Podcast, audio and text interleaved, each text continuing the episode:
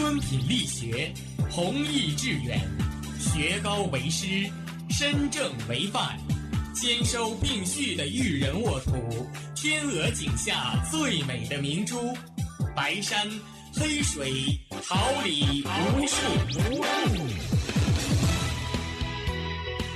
您正在收听的是哈尔滨师范大学广播电台，用声音技术生活，让声音雕刻未来。用声音记录生活，让声音雕刻未来。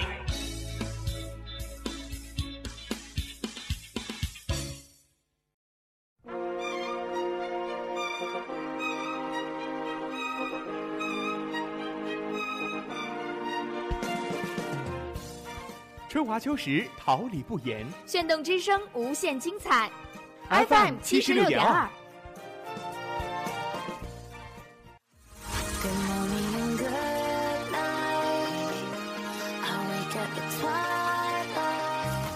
让电波在空中回响，让声音重塑梦想。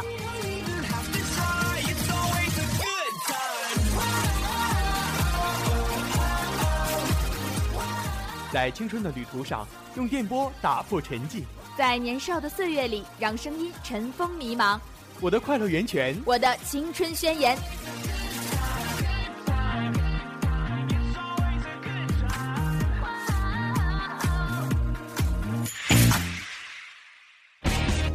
尔滨师范大学广播电台，正青春，传递正能量。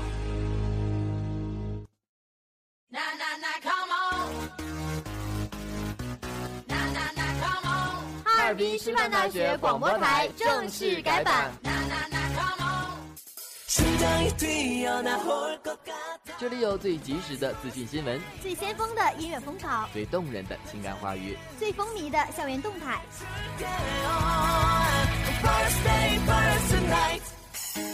我们的改版面向全体师生，传递力量，感恩生活。我们一起见证四年时光。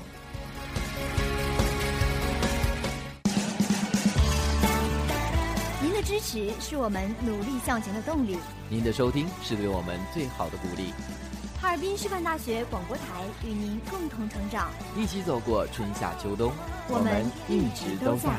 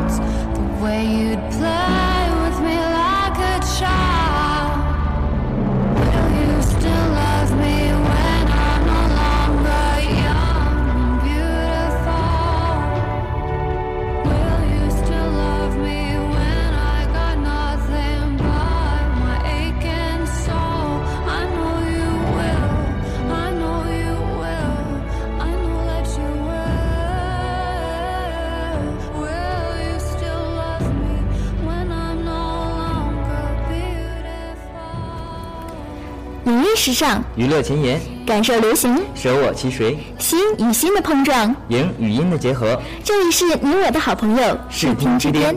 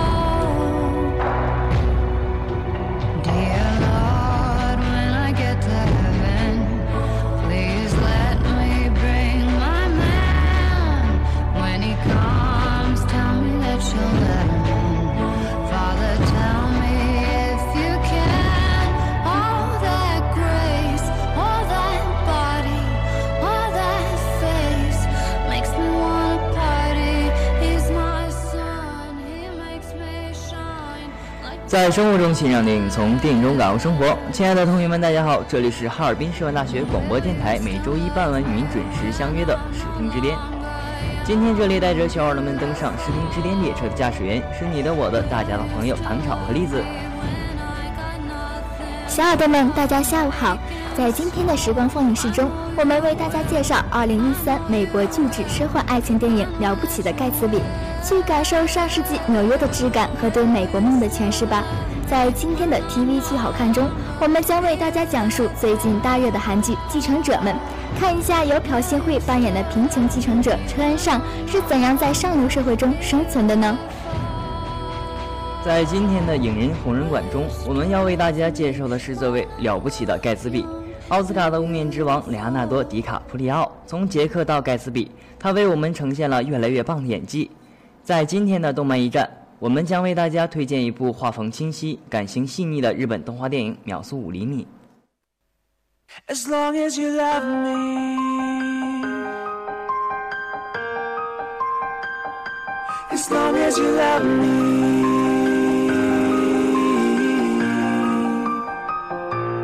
Long as you love me, we're under pressure. Seven billion people in the world trying to fit in. Keep it together.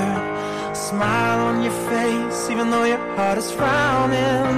But hey now, you know, girl, we both know it's a cruel world. But I will take my chance, say yes. As long as you love me. We could be starving, we could be homeless, we could be broke. As long as you love me, I'll be your platinum, I'll be your silver, I'll be your gold. As long as you la la la la la la la la la la la la love me. As long as you la la la la la la la la la la la la love me, love me. I'll be a soldier. Fighting every second of the day for your dreams, girl. I'll be your hover. You can be my destiny's child on a single. Girl Don't stress, don't cry. We don't need no wings to fly. Just take my hand. As long as you love me, we could be starving, we could be homeless, long as you love me, I'll be your platinum, I'll be your silver, I'll be your gold.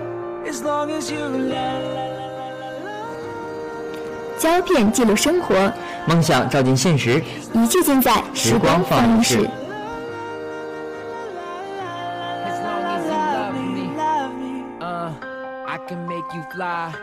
Give you some wings.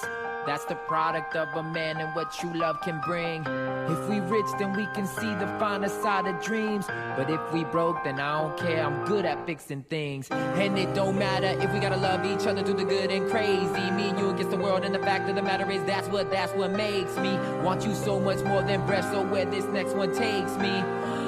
It's right back to your arms where I know I'm safe. We can hold each other till the end of the world comes crashing in. We like a movie, you direct me to a better end. You like my inspiration, my my, my motivation. You stole my heart and I don't need replacing. As long as you love me, we could be starving, we could be homeless, we could be broke. As long as you love me, I'll be your platinum, I'll be your silver, I'll be your gold. 了不起的盖茨比由莱昂纳多·迪卡普里奥、凯瑞·穆里根主演，巴茨·鲁赫曼执导。电影讲述了在上世纪二十年代美国经济大萧条前夕，几个年轻人的纠葛。通过一个名叫尼克·卡罗维的情人，亲眼目睹并讲述大富翁杰伊·盖茨比的个人感情经历，为爵士时代送上了一曲挽歌。年轻时的盖茨比并不富有，他是一名上校军官，爱上了一名名叫黛西的姑娘。黛西也对他情有独钟。第一次世界大战爆发，盖茨比被调往欧洲，似是偶然也是必然。黛西和他分手，转头和另一个纨绔子弟汤姆结婚。黛西婚后并不幸福，因为汤姆另有情妇。物质的满足并不能满足黛西精神上的空虚，盖茨比痛苦万分。他坚信是金钱让黛西背叛了心灵的贞洁，于是立志要成为富翁。尼克为盖茨比的痴情所感动，向他转达盖茨比的心意。盖茨比昏昏然听黛西随意摆布，并且天真的以为那段不了情有了如愿的结局。然而黛西早已不是旧日的黛西，黛西不过将他俩的暧昧关系当做一种刺激。尼克终于有所察觉，但为时已晚。一次，黛西在心绪烦乱的状态下开车，偏偏压死了丈夫的情妇。盖茨比为保护黛西承担了开车责任，但黛西已打定主意抛弃盖茨比。在汤姆的挑拨下，致使其情妇的丈夫开枪打死了盖茨比。盖茨比最终彻底成为了牺牲品。盖茨比至死都没有发现黛西脸上嘲弄的微笑。盖茨比的悲剧在于他把一切都献给了自己编织的美丽梦想。而黛西作为他理想的化身，却只图有美丽的躯壳。尽管黛西早已移情别恋，尽管他清楚地听见他的声音充满了金钱，却仍不改初衷，固执地追求重温旧梦。人们在为盖茨比举行葬礼，黛西和她丈夫此时却早已在欧洲旅行的路上。不了情终于有了了结。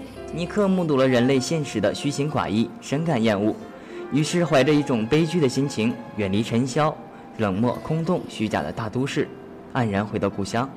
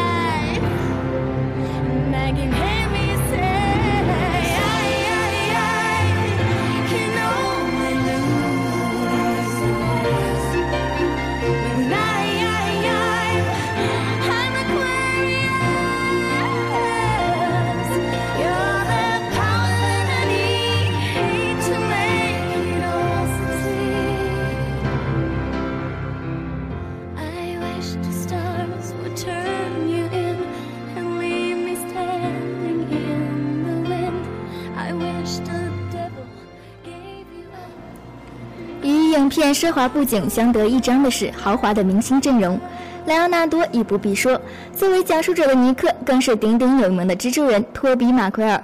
另外，他还是李安导演的爱将。女主角黛西是有英伦玫瑰之称的凯瑞·穆里根。作为青年演员的她，能与莱昂纳多、托比这些实力派演员飙戏，这是她感到特别荣幸。接到导演确定她作为女主角的电话后，凯瑞更是喜极而泣。在了不起的盖茨比中，莱昂纳多把盖茨比的深情纠结刻画得丝丝入扣，只需一个眼神、一个手势，便可让观众心潮起伏。与此对比的是，凯瑞的演技稍逊一筹，并没有把黛西看似纯真，实则冷酷无情的形象很好的体现出来。影片看到最后有点云里雾里，观众并不了解为什么看似深爱盖茨比的黛西突然那么决绝的离他而去，有点突兀的感觉。其实，在私下里，莱昂纳多和托比是特别好的朋友，在青年时期，两个人的关系就特别铁，所以在两个人的一场对手戏中，托比一看到莱昂纳多就笑场，在尝试了好久以后，导演最后决定把两个人的戏份单独拍出来，最后再合到一起。托比本身的亲民形象很符合尼克这个讲述者，在电影中的表现也是可圈可点。为盖茨比见到黛西而高兴，为盖茨比最后的结局而伤心。托比很好的刻画了一个挚友的形象。迄今为止，这已经是第五部盖茨比的电影了，免不了会与另几部做比较。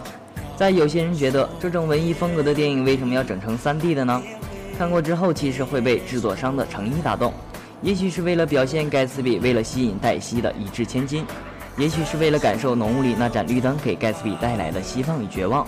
导演知道这是一场关于文字的伟大表演，所以用雪花、用绸带、用一切唯美的元素来合成文字，让所有看电影的人感觉到文字是美的。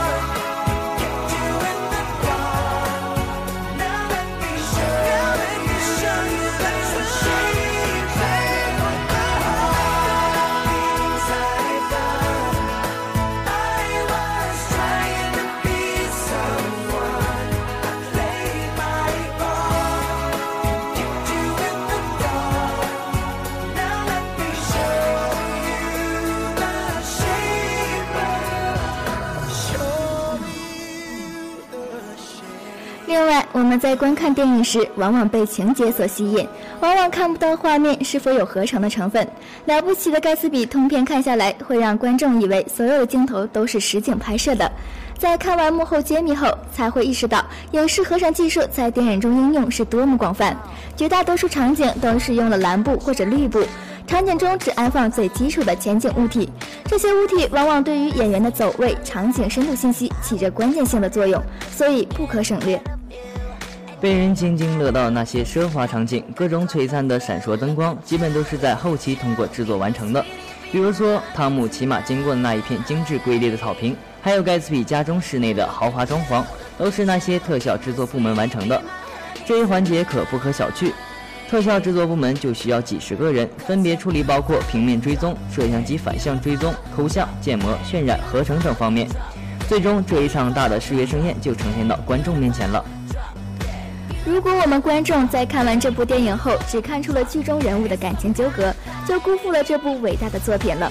在这部作品中，可以看到当时美国梦的影子，被许多美国人引为国民精神的美国梦。核心含义是，任何人在美国，只要足够勤奋、坚持不懈的奋斗，便能拥有更美好的生活。这种单纯依靠自身奋斗便能白手起家的美国梦，曾经给了许多美国平民无尽的希望。但人民对更美好的生活的定义是有问题的，那往往意味着拥有更多的钱财，享受更丰富的物质条件。在了不起的盖茨比是对美国梦进行批判的。盖茨比经过多年的奋斗，不择手段地从事各种有悖法律的勾当，终于跻身进了上流社会。从表面看，盖茨比是美国梦成真的一个活生生的例证。但是盖茨比的理想并不是实现美国梦。宽敞的别墅反衬出了他的空虚，盛大的宴席只会烘托出他的落寞。换言之，物质并不能带来幸福和快乐，拥有更多钱财的生活并不是最好的生活。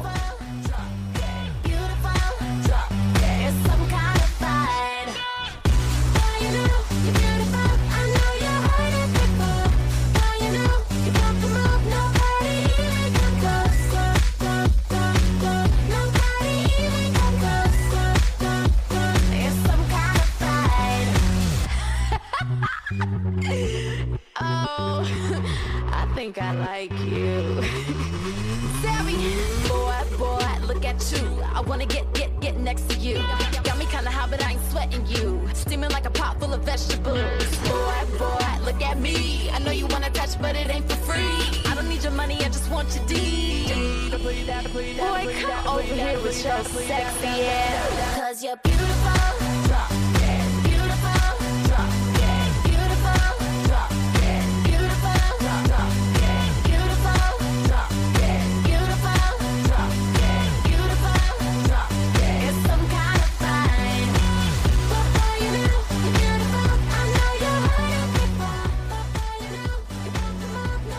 努力跻身于上流社会，只是为了找回因贫穷而失去的爱情，这是他悲剧下场的根源，也是他值得尊敬的原因。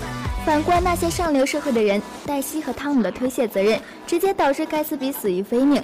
女二号乔丹高傲冷漠的面孔，掩盖着的是说谎成性的可耻习惯。电影借助叙事者尼克对上流社会的自私、冷漠和虚伪进行了淋漓尽致的批判，这些是导演希望我们观众能明白的。了不起的盖茨比还倡导我们在生活中持有一种道德上的自信，不随便批评别人，是因为事物的表现和往往本质不符。从表面看，汤姆绝对是个值得尊敬的人，但直到最后，尼克和汤姆夫妇厌恶至极。盖茨比虽是暴发户，但尼克在最后一次跟他道别时却说他们腐朽不堪，那帮人加起来也没你高贵。在电影中最著名的事物就是黛西家码头上的绿灯，象征着盖茨比追求的梦想。绿色最具希望的颜色，码头上的绿灯在黑暗中给了盖茨比多少支持与希望。当他独自遥遥拥抱那盏绿光时，我们真的会为他的痴情执着感动不已。这就是了不起的盖茨比，有爱情，有梦想，有残酷，更有赤裸裸的现实。从里边能引起我们思考的东西真是太多了。另外，莱昂纳多在电影中的表现确实可以用伟大来形容，连导演巴茨都说小李子该拿一座小金人了。那我们就祝愿莱昂纳多凭借着盖茨比摘得奥斯卡最佳男主角的桂冠吧。You're beautiful,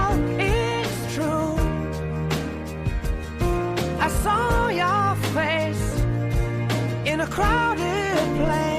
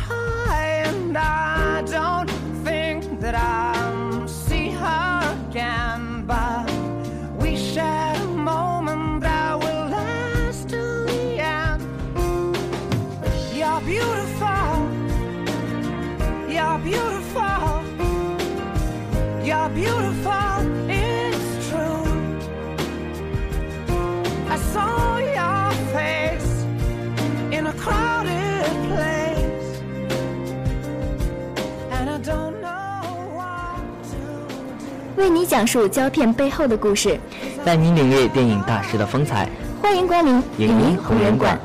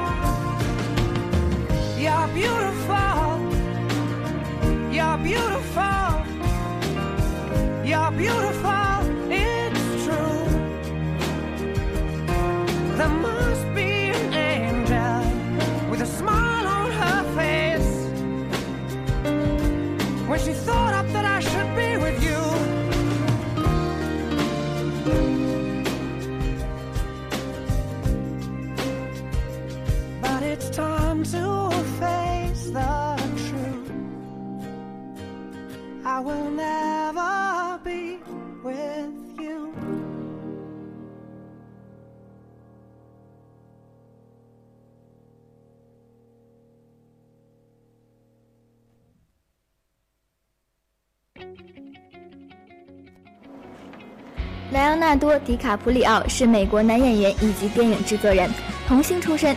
1997年凭借《泰坦尼克号》而红极一时，风靡全球，是影史上第一位男性万人迷。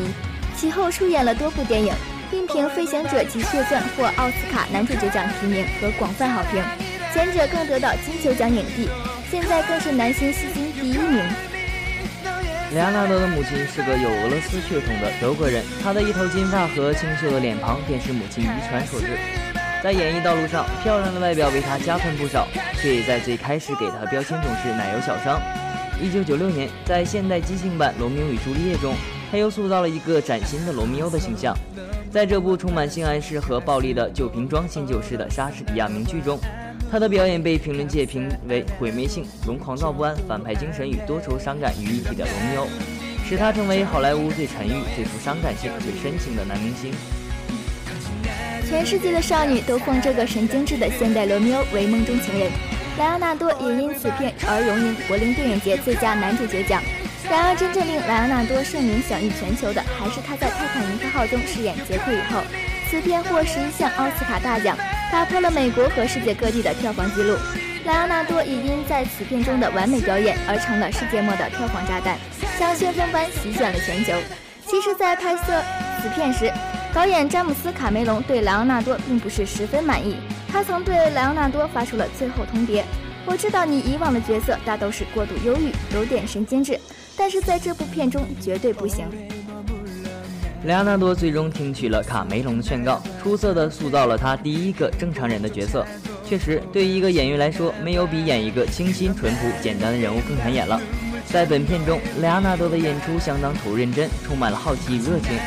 一张稚嫩的脸庞下，隐约可见令人着迷的性情。跟莱昂纳多合作过的女演员也对他评价很高，他们认为他独具魅力、光芒四射，而又为人善良。在充满暴力、弱肉强食、社会危机使人。个人主义膨胀的时代，莱昂纳多代表了新一代的男演员形象，宽容大量，乐于与人交往，给社会带来一些积极的东西。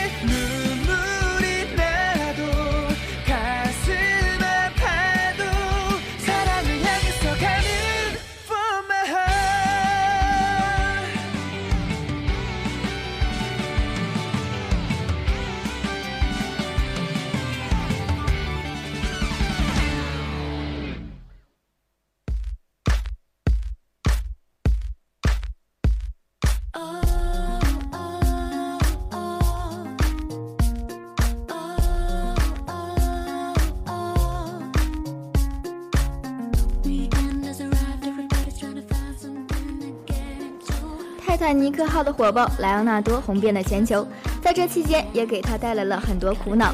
他希望自己可以成为像杰克尼克尔森那样的实力派，而不是靠脸吃饭的偶像小生。他不希望自己的实力因为自己的外表而总是得不到认可。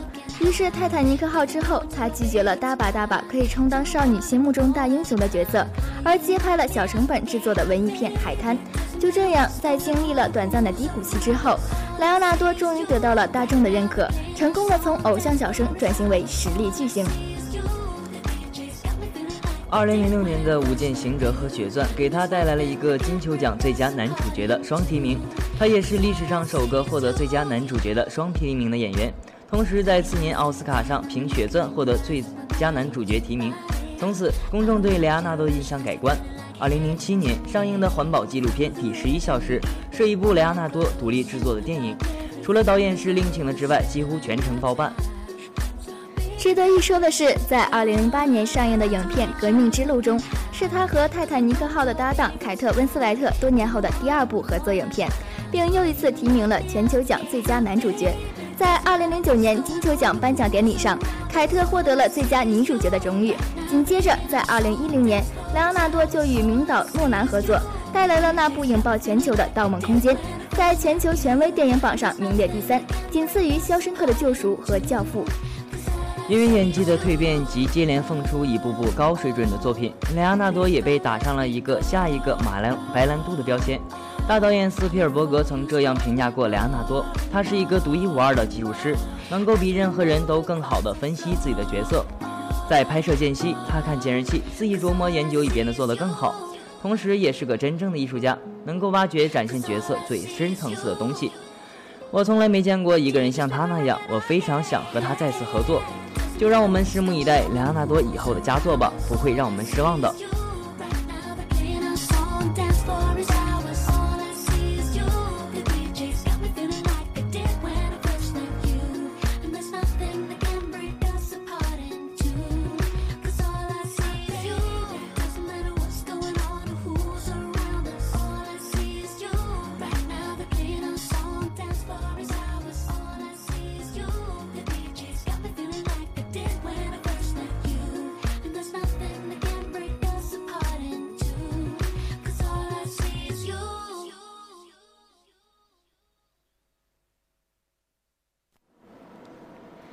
集中搜索新鲜资讯，深入接触热辣剧集。欢迎来到 TV 剧好看。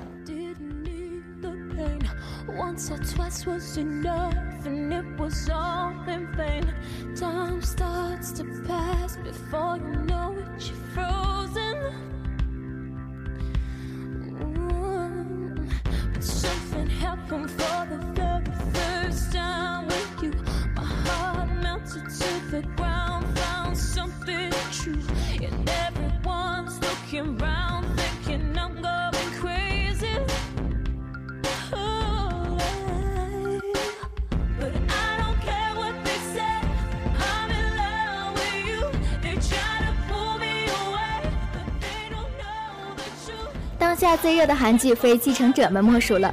这部汇集了李敏镐、朴信惠、金宇彬、郑秀晶等一众韩国青春偶像的剧集，都引发了收视狂潮。该剧出自《秘密花园》和绅士的品格的金牌编剧金恩尚之手，描绘了富家土豪高中生的友情和爱情，堪称加长版《流星花园》。继承者们以上承富二代们的爱情和友情为主，但他在华丽奢华的拍摄下却一点也不浪漫和明朗。和其他总是描写青春剧的风格和出发点完全不一样。在剧中，李敏镐饰演的金泰虽说是大企业家的儿子，但身份却异常尴尬。他只是一个非婚生子，也就是小三的孩子。在家里，金泰遭受着自己同父异母哥哥金元的各种冷眼相待，还有懦弱的妈妈，眼里只有金钱权势的爸爸，所以他的生活也并不幸福。在这期间，金叹遇到了由朴信惠扮演的车恩尚。恩尚妈妈是个哑巴，姐姐更是捡走家里的钱，在美国鬼混。不幸的恩尚激起了金叹的保护欲，他处处维护着恩尚，也暗暗喜欢上了他。在阴差阳错间，两人在同一所高中念书了，并且还住在了同一个屋檐下。就这样，恩尚不知不觉已处在了一群继承者们争斗的漩涡中。金宇彬饰演的崔英道原本和金泰是特别好的朋友，但因为知道了金泰的身世而站到了金泰的对立面。两人总是展开激烈的神经战。英道发现恩尚是金泰的软肋，便出手刁难恩尚。但令他自己也没想到的是，恩尚不知不觉中占据了他的心。就这样，一个纠结的三角关系已然形成。本来关系就恶劣的两个男主角，在接下来还会有什么争斗呢？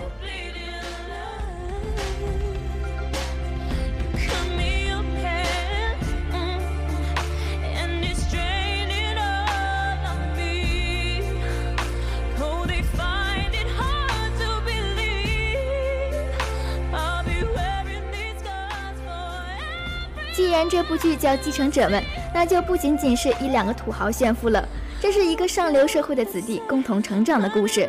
金叹作为帝国继承者，处在阶层继承者的顶端，接下来的就是经营继承者。崔英道和金叹的未婚妻就在此行列，在下边就是股权继承者的李宝娜，名誉的继承者学生会会长李孝信，高级白领子弟支线继承者尹灿荣，最下的最下就是真正的无产阶级了，只有贫穷可以继承的车恩尚。上流社会的男女复杂的人物关系，继承者们一度被认为是韩版《绯闻女孩》。不过剧集播到现在，会让观众觉得这是一部升级了的《流星花园》。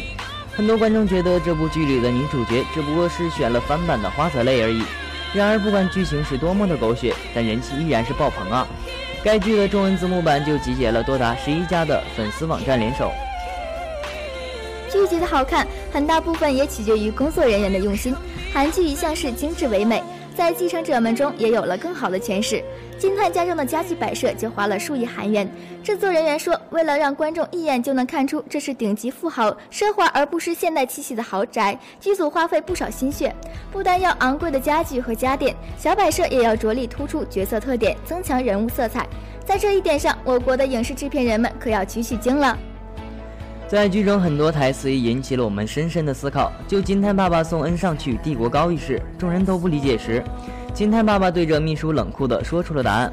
原来这样的话，恩上就能从无数人的口中知道他和金上有多么不合适了。这也很现实的点出了，如果两个人门不当户不对，面临的问题真的会非常多。金探和恩上最终会走向何方呢？让我们静待接下来的剧集吧。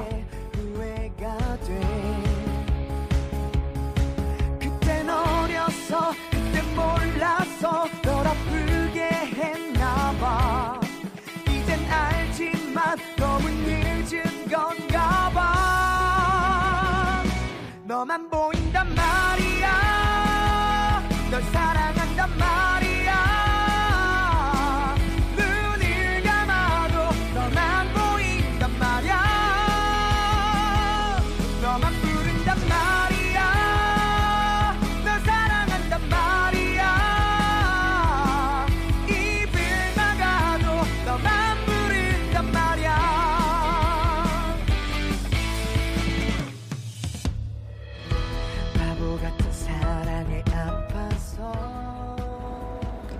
最经典的动漫人物，最精致的幕后制作，欢迎走进动漫驿站。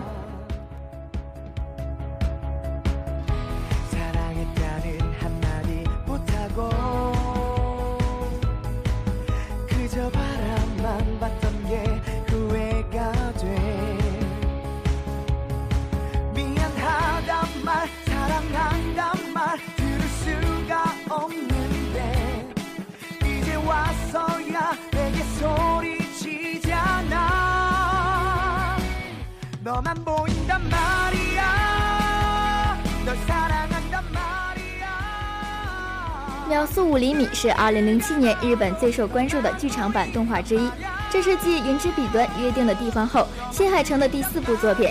新海诚表示，这部作品表达了与之前作品不一样的风格，没有幻想和科幻元素，试图从不同的观点看真实的世界，描写1990年至现在的日本，更特地找了不少实景作为素材融入到了动画中。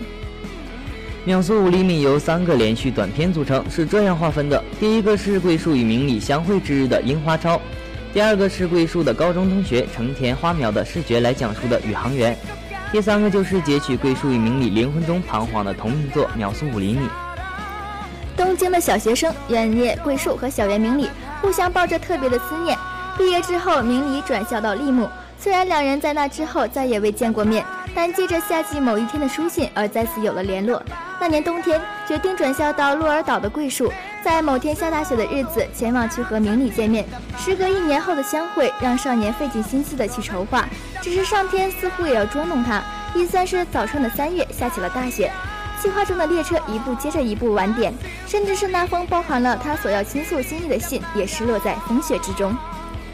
不过，在桂树走下晚点四个多小时的列车，看到候车室里依然等待在那里的明里的时候，两人都喜极而泣。站在樱花树下的两人，仿佛又回到了那青梅竹马的美好时光。离开的列车上，桂树看着自己的右手，那是他刚才隔着车玻璃与明里的最后的告别。在鹿儿岛上学的桂树，一切似乎都没什么改变，就连那个叫花苗的女孩子，也没能在他的生活中泛起多少涟漪。没有明里的日子在一天天的持续。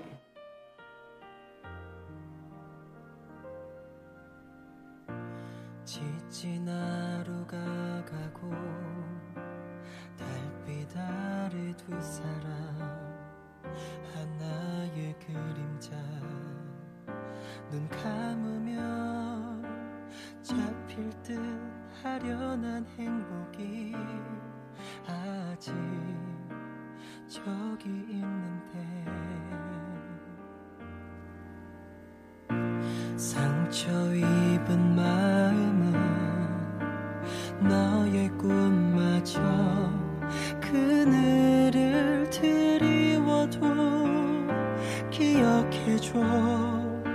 아프도록 사랑하는 사람이 곁에 있다는 걸 때로는 멀게만 보여도 서글픈 맘에 눈물이 흘러도 모든 일이 只是不知从何时开始，桂树就一直在做着同一个梦，写着同样没有收件人的手机短信。他所看到的不是身边的人，而是注视着遥远的明里。那腾空而起的外太空探索飞行器，给他的第一印象不是壮观，而是一种亲切感。 宇航员不知道自己会遇到什么，甚至不知道自己能不能见到所追求的东西，只是带着那一份追逐，望着前方一直走下去。桂树已经从鹿儿岛的高中考上了东京的大学，毕业后留在了这个熙熙攘攘的大都市。他的目标曾经很明确，然而渐渐变得模糊，又渐渐变得迷茫。如果说以前的他追寻的是一个比较遥远的目标，那现在的他追寻的就是一个似有若无的影子。明知道已然机会渺茫，却仍然不舍得放弃。只顾仰望星空的人，注定不会留意到自己下一步是否会跨入深渊。又是一年的春天，依然是落英缤纷，阳光明媚，年年岁岁花相似。桂树与明里在列车道口擦肩而过，蓦然回首，列车驶过后，对面空无一人。于是他笑了，笑得很是轻松惬意。在伴随着樱花降落每秒五厘米的时候，他们发现了彼此；也在秒速五厘米间，他们错过了彼此。末时，他最后的一笑不仅是如释重负，也是一种坦然。即使相见，时光不能倒流，过去亦不能再来，不如留下昔日的记忆，错过了瞬间，藏于心底，细细品味，开始个人新的生活。这就是秒速五厘米。归根到底，是一个男孩和一个女孩相遇的故事，发生在秒速五厘米，短暂而又永恒。这是一部完全写实的作品，一改新海诚前两部成空制作的路线，摒弃了所有机械科幻类的元素，似乎逐步回归到早期的他和他的猫所包含的生活化的路线。简单来说，影片建立在日常生活之上，以表现人与人心灵间差距为主题，充满了爱和内涵。相聚的时光总是如此短暂，以至于不知不觉又来到了这个要说再见的时候。节目的最后，让我们来感谢一下忙碌在直播间里的监制张慧超、网络录音焦小芳、朱小雨、办公室的白雪晴、张弛，还有小耳朵们的亲情守候。本期编辑杨晨，导播陈印，我是你的大家的朋友唐朝，我是你的大家的好朋友栗子。让我们下期视听之巅再见。